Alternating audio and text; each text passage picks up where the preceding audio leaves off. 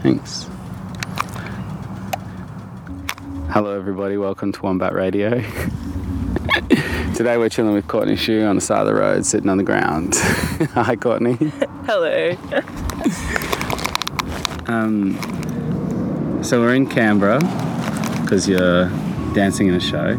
But can you tell me what else you've been thinking about and working on and working through, and what keeps bugging you? What's on your mind?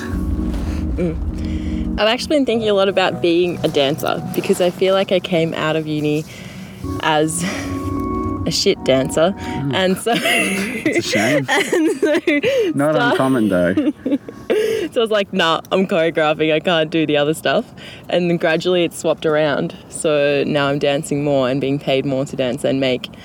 And I've been thinking a lot about how and why. And I think I think I'm slow to learn things in my body because my brain thinks it understands, and then it blocks. Yeah, that's what I've come to. At the moment, that's what I'm thinking about. Sometimes the reason it takes longer to learn something is because you're actually learning it, not just approximating it. It takes a lot less time to approximate than it does to completely embody, I think. Yeah, no, I agree. But so what does that mean? You are a dancer, or you are a choreographer, or you are rad, and then you do both of those things? I think I do a mixture. I don't think I'm either one wholly. And I also think that teaching's heavily informed both of the other practices, particularly doing my dip ed. I think before I did my education study, I wasn't so good at understanding what I was doing. I don't think I know as it is, but I think I'm learning about. I think in the beginning it was much more intuitive, but I didn't know how it was functioning. Like, say if I was making a piece, blah blah blah, and then, after having to learn about breaking it down to deliver it to children, I became much better at communicating with other people as well. Well, that's the trap of natural talent, though, isn't it? That if you can just do something, you don't know how it is or what it is that you're doing. But if you have had to work out how to do something, yeah. What are you dealing with when you choreograph, or when you're dancing for other people's choreographies? In terms of the pieces that I'm working on at the moment? I guess, yeah. Or forever. You know, some people make one piece, they just make it in many iterations. Yeah. When I'm choreographing on myself and doing my own work, which I find really difficult because I think I understand things visually much sooner. So when I make on myself, at the moment it's themes and ideas that are coming from me, if that makes, like, from experiences, and like being in place heavily influences what I do, I think, and trying to trying to transport a place that I've been in at a very particular time, and how I can put that on a stage or in another place and be like accurate in how I'm presenting it, so that a viewer or audience member might feel like they're there, or feel things from that place even though they haven't been there. I don't know how, but that's what I'm thinking about. And yes, so experience heavily impacts what I dance. If in other people's pieces at the moment, I've been in quite a couple of Femme Power pieces with the same people, some other dancers at the moment, and so Narada Mate, Claire Marshall, both of those people I've been dancing for, Liesl Zink, so she's looking more into political pieces. Yeah. Do you feel like an embodiment of Femme Power? No, not necessarily. We were just talking about how you really understand things intuitively, and if you've been steeped in that over a long enough time. I'm wondering how that's sitting in your body and how that's altering how you move through the world. Both works that they look at, like, so Narada's looking at how the female body's been observed and presented and represented and interacted with, I think. So that is more based on how I think the movements come from how we've existed in the world, and our experience is more than, I don't know, so it's more of a reflection than like presenting this idea. And Claire's as well was looking back at females over time and how they've been looked at. So I don't know if... It's quite possible that in the future, when people are looking back at females through time, you will be one of those females that they will look back at as to how they were dancing or how they were presenting themselves in their own works and own choreography. Mm. What about your own piece that you made recently? What's that busy with?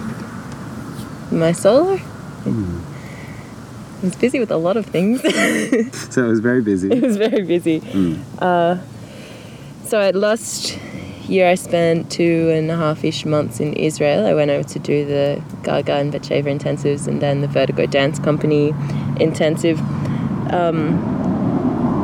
And I think being there heavily impacted what I make and how I exist just in everyday life as well. Because... it's such a strong place. It feels like everything's intensified, like the way that people interact, the landscape, the fact that they're in conflict constantly. And even though we felt very safe there, that the news was always like, Syria sent mortar into the Golan Heights, Gaza's sent a missile in yesterday, there's a terrorist on, and we've shut the transport system down for a few hours. You know, so the whole time we were there, stuff was happening, but we never felt it. I think because you see military people on the street all the time. Everyone's been trained. So it feels very safe just to be walking around and going to cafes, going to the beach, blah, blah, blah. You don't necessarily notice that tension, but everything definitely feels amplified being there, the landscape as well. So... this fed into your solo. Yes, that's... the solo was, when I presented, it came directly after a trio, and the trio was looking at conflict situations, so a conqueror, conquered, and an observer or a visitor, as well as the audience being a part of that little mix. And so that was ideally was informed by being in Israel, but wasn't necessarily meant to represent that conflict. I was hoping that the situations you're viewing as an audience member could be transported to any conflict situation, so it could be relatable, even like internal family or sister or brother or... You've had some of those experiences? On and off. Not so serious. And so the solo was... ideally, I wanted it to be that it was zoomed into then a more personal look at conflict. Mm. I was...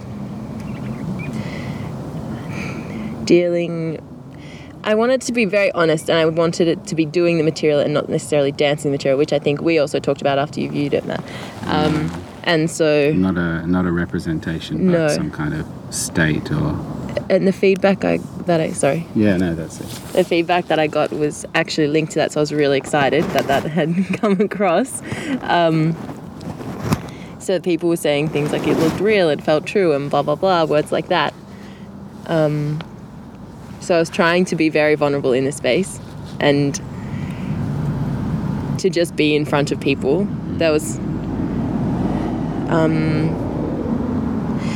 so in terms of the conflict that I was looking at, it was like trying to be other things. And like as you grow up, people are like, you should be this. What other labels that people put on you. So I was looking a little bit at that. I was looking a little bit at the idea of journey, even though it sounds like it's very done and done and done. And yeah, I put soundtrack-wise, there were sounds from Tel Aviv just being on the street in reverse, so it has kind of this space-agey sound, like traffic driving past in reverse is great. There were also, I added like air sirens to it, but increasing intensity, but I didn't really respond to it physically. So it was as though like this idea of continuing to go through daily life and that you do have to persist and just keep going and on and keep at what you're trying to do, despite other things that might be going on around you, which felt relevant in that there's this big sense of hopelessness with what's happening internationally on global scales, I feel. Mm. Not necessarily for everyone, but I feel like I'm in conversation with people about it pretty regularly. But there's a sense of despair or something. Mm. Mm. Yeah. Or exhaustion. From it. And from urgency. Keep going. Yeah, maybe the journey thing though, maybe the reason it keeps getting done is because we're still existing through time. Yeah. And journey is a way to humanize time. Yeah, that's nice. Mm. And a lot of the acts of, like, the only way that we can understand something is to humanize it. Yeah, yeah. Or the only way that we can feel comfortable or safe or whatever. Yeah. Hmm. How did it feel inside from being inside the work? It felt really good to do in front of people. It was the first time that I've been on stage I wasn't fearful at all. Often there's a lot of like, oh, I'm going to forget this, blah, blah, blah, which feels very childlike, but I still have it. It was the first time that I entered and felt like I could achieve everything I wanted with each moment in time, and that I could be inside of it and was not presenting, that's the wrong word. But I felt like I could show everything that I've been thinking about when I was performing it. It is all there with you. Yeah. You're steeped in it. Yeah, and there was a lot of thinking that went into each moment. And I was often trying to do a lot of things at the same time, and people could see that. They could see, like, in terms of the physicality, that because I'd tried to lay like 3 or 4 things, tasks for myself to achieve in particular moments. So it wasn't overly set choreography for the most part. That you could see the conflict in attempting to do those things and failing. Yeah, and the pluralism in, or the nuance, or the self-contradictory nature of our belief systems and efforts, and how often we work against ourselves. Yeah. Or, yeah. Yeah. It ended with some text that I wrote after being in Israel, and I think I didn't want it to end in a really like in a dark or negative place when it felt like it was pretty heavy, a lot of sections of it. So I think the text I was aiming for it to be a little bit more about light and connection and and so I just finished with 1.5 minutes of text as the lights went up. That's nice.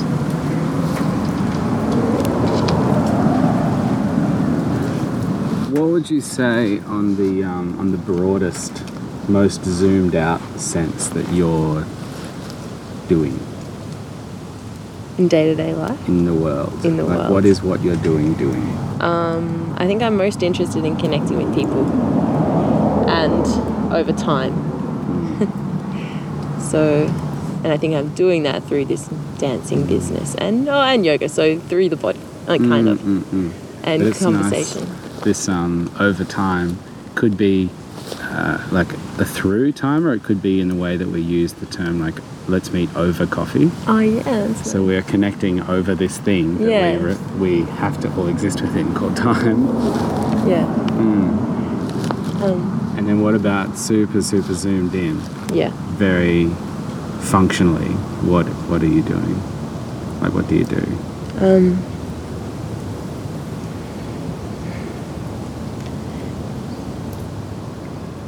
I've been working, I think, since finishing high school at not being preoccupied with pleasing people and with success in how I used to measure it. And so this has been a very ongoing exploration, learning. And so I'm trying to stay busy with these things of dancing, making, teaching. And primarily, like I worked out that I mainly travel to do a dance move related thing, and I like, find it difficult to justify otherwise. Not always, but it'll begin with that reason, and then I'll take time inside of it to explore a bit more, maybe. Yeah, I think at a zoomed-in level, what am I doing? I'm trying to learn new, I don't know. Just keep on learning. It sounds really silly, but I really am invested in it, knowing more about different things. Mm. How do you keep putting yourself in places where that's going to happen? I like to try to keep myself as available as possible to say yes, if things come up, like farming. Tell me more about this. The past 3 years, I've spent 2 weeks to a month working on my godfather's farm, and initially it was bananas, and now pawpaws, and then also limes. And he has 2 farms. It's in far north Queensland. I get to live with my grandparents while I'm doing it. And I got to do things like outrigging training in the afternoons and teach yoga to the outriggers and just be in that place. I'd stay with my aunties and they'd take us exploring different waterfalls or fishing. It was really great. I love it. I think I'm a sucker for working in a team and being outside. So farm work, even though it's hard work, which I also enjoy, being completely wrecked from being outside and doing a repetitive task all day and then just going home and sleeping. It's glorious. And I like that it's different to what I would usually do, and I feel like it's grounding a little bit more because, yes, you are amongst growing things and you're looking at how food gets to your table, which you can be really detached from. Mm. And there's things like crocodiles in the river down below. It's so great. And 900 mil of rain over 3 days. Yeah. It sounds like most of what you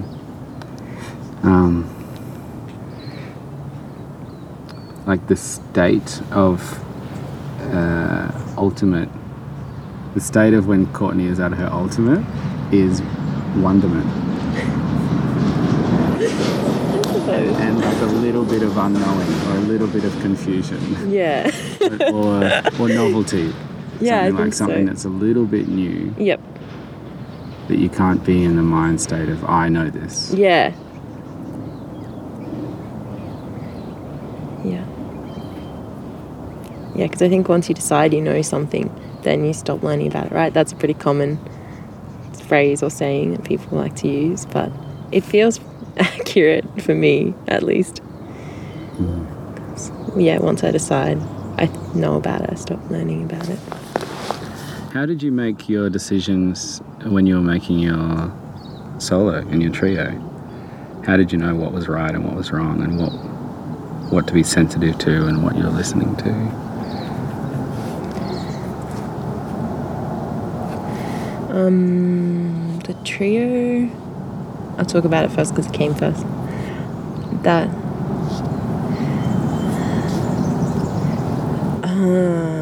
I think I knew it, in terms of how I made it, it's a lot of overlapping instructions, so not necessarily improvisation scores because it ended up looking a very similar way each time, but yes, layered instructions that they were trying to achieve.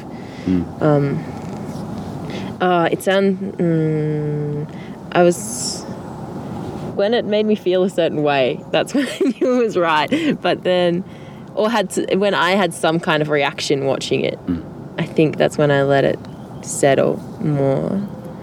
And then we'd shift it again if the dance kind of really became really used to doing it or comfortable inside of it, because then it lost that little edge of working for something and fight almost. Mm-hmm. Especially when it was all about conflict, I still needed them to be really present in it and aware of each other.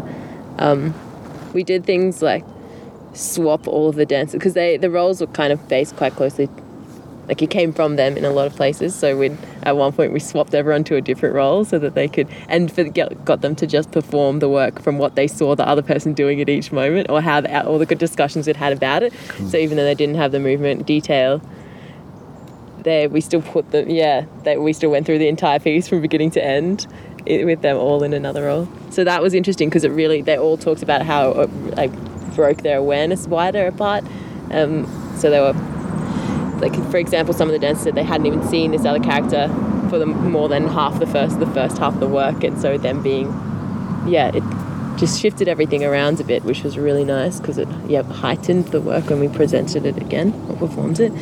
Well, that's again with the journey, isn't it? That you build a world or a show, and then everybody has their journey through it. Yeah.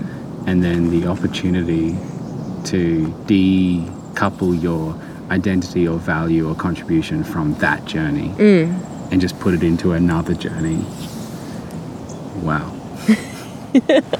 Because you wouldn't be good at that journey. No. You wouldn't be practiced at that journey, and it wouldn't feel like you. No. But you have to still bring it. Yeah, you have to be inside it. Holy. Yeah.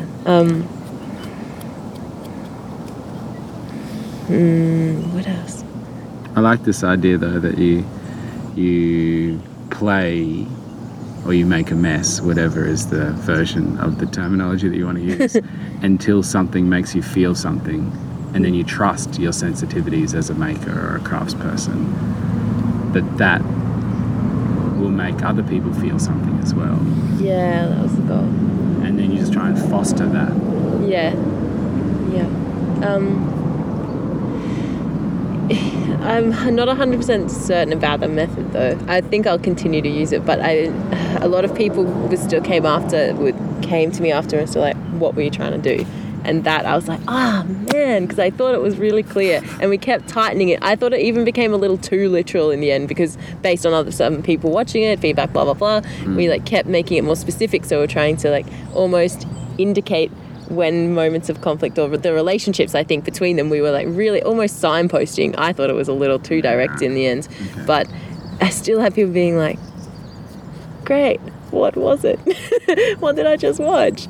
But then, for example, I would say I think the question, the way to answer that question is to ask them the question of what did you just feel? Yeah, yeah. Because... unless I'm hearing you wrong by saying that. Yeah, it's I don't care to explain to you what you just watched. I'm interested in what you just felt. Yeah, and saw as well. Yeah. How did they... Yeah. So Liesl did facilitated the Q&A when we performed this. Yeah. And she did a really beautiful job. She asked... she said the thing that she likes about contemporary dance is people can bring their own stuff into it, blah, blah, blah. And then she asked what people saw, like you were just talking about slightly. A little to the side, but yeah. And then people... I'm mainly about the feeling. Yeah, okay. Because I care about the impact. Yeah, right. I had a podcast with this dude called Mate, and he was talking about he knows it's a good show, his or somebody else's, when it haunts you. Wow, nice. When it has done something to you that comes back up at a later time. Yeah, but you can't just leave it in the theatre. Yeah. And I think... I think the what you saw is a nice step in the right direction, but it sometimes leads us to charades. Oh, yeah. Because that's the game that we know most closely linked with. Someone will do movements and then I will say what I see. Yep.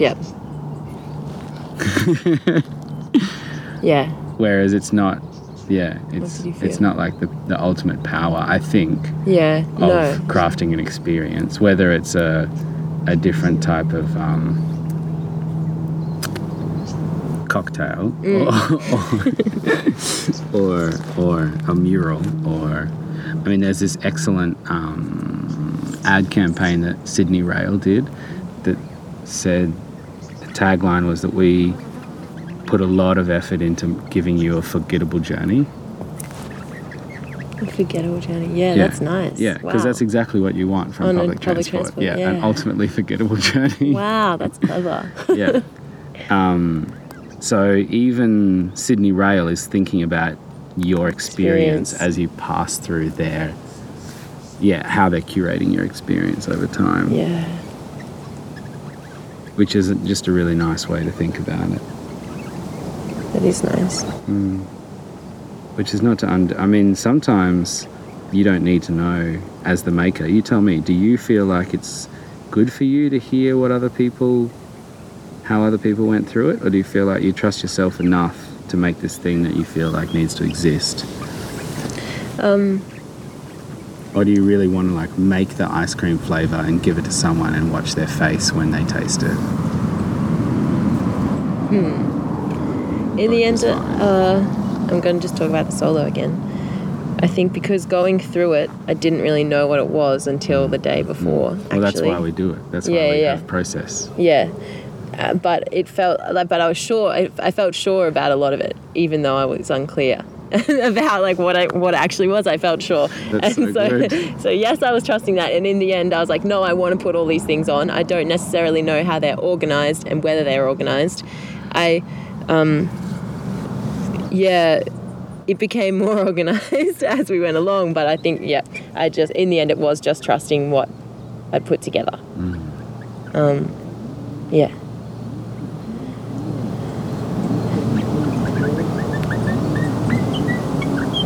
I think I also trusted, I was trusting that I could bring in the delivery a lot, as we talked about before, and that would really help or assist the through line and progression and... Yeah. Yeah, it's funny the power that the performer holds, whether the performer is the choreographer or not, that something is not really the thing until it is performed at that level. Yeah, I agree. Or with that depth or... Yeah, I think that became most evident to me when teaching younger kids or kids with less people with, who hadn't been performing for as long and blah, blah. Yeah, there's so many intangibles wrapped up in delivering your role as the executor of the movement. Yeah.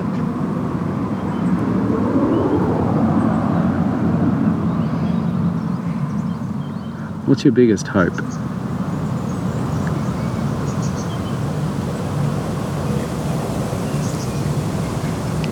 I think...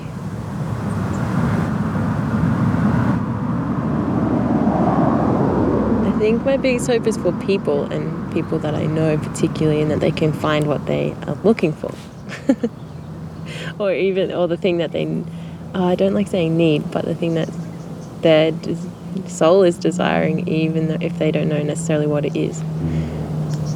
So like find this like sense of calm, internal like, calm or peace, I think.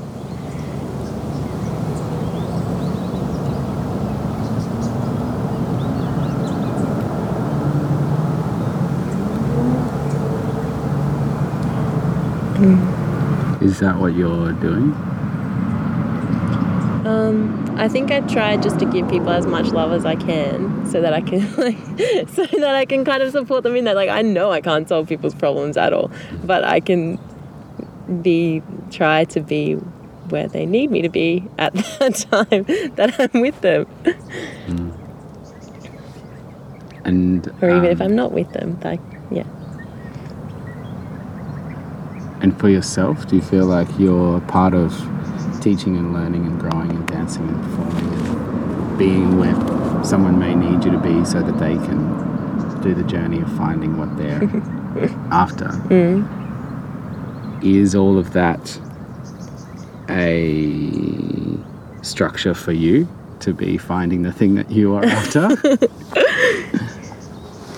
Or is it not, and it's just like a cool way to move through life and you actually... do crochet to find the thing that you're after, or origami or something. A French word and a Japanese word.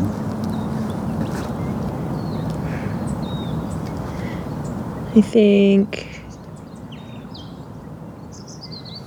a bit of both. Like, yes, moving is serving me, of course, because I'm seeing people like learning and also like becoming excited about moving, becoming excited about living sometimes when they're like... It's becoming excited about living. When they're like, wow, my body can do... Like, because it's about, like, for example, classes, it's about connection, they're meeting, and also about discovering. But, also I think... I don't know. You don't have to know. Yeah. At all. I definitely notice in myself there are a few things that make me feel positive within my natural tendency towards nihilism, that I don't fundamentally believe rationally or logically that anything matters over a long enough time scale. And at the same time, I take endless pleasure in the things you're talking about, love and connection and exhaustion and so in one sense that's a way just for me to experience pleasure in the moment of being happy, but in another way it's like it means that I can still think that nothing matters and maintain the person that I want to be in the world, which is which is what you're talking about with these two things that like are both happening at the same time, which is nothing matters, so let's love each other, rather than nothing matters, so we're all fucked. Yeah. Yeah. So nice. Is there anything that I haven't asked you that you, I don't know, that's been playing on your mind or?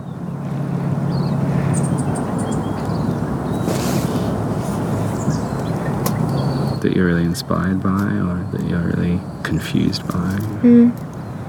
It's not so big, but I'm about to attempt to move to another country, but I can feel myself so scared about it. It's but I'm so like big. It's massive. But I can come back.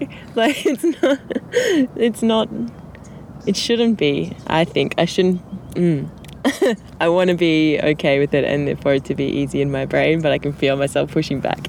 And like to the point of like, I know my siblings are getting married in September and January, and I could say yes to this teaching contract over September. And so I feel like I'm just filling up my time as much as I can to be back here already, and I haven't even left. And I'm like avoiding visa stuff. But I do want to go because I feel like I'm ready for change in that, like in a learning sense, because I feel comfortable in Brizzy at the moment. So I'm like, all right, come on. It's time for something else.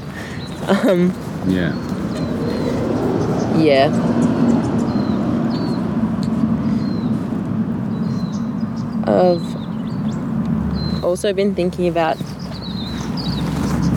family and that love that is inside of family, because I, for example, haven't had a house since I went to Israel last year, and my sister has a spare room, so I'm living with her and paying some rent, but I just rely on her and her fiance so much, and like I feel like I can't ever pay them back. I don't want to be dependent and I want to be able to repay all the time, but like what is repaying when it is inside of family? And when I've been thinking about that a lot, and this idea of that it's again a commonly said thing that you sometimes disregard your family because you know they'll keep loving you, but I don't think that's so good. It's not the case, but I'm like trying to give.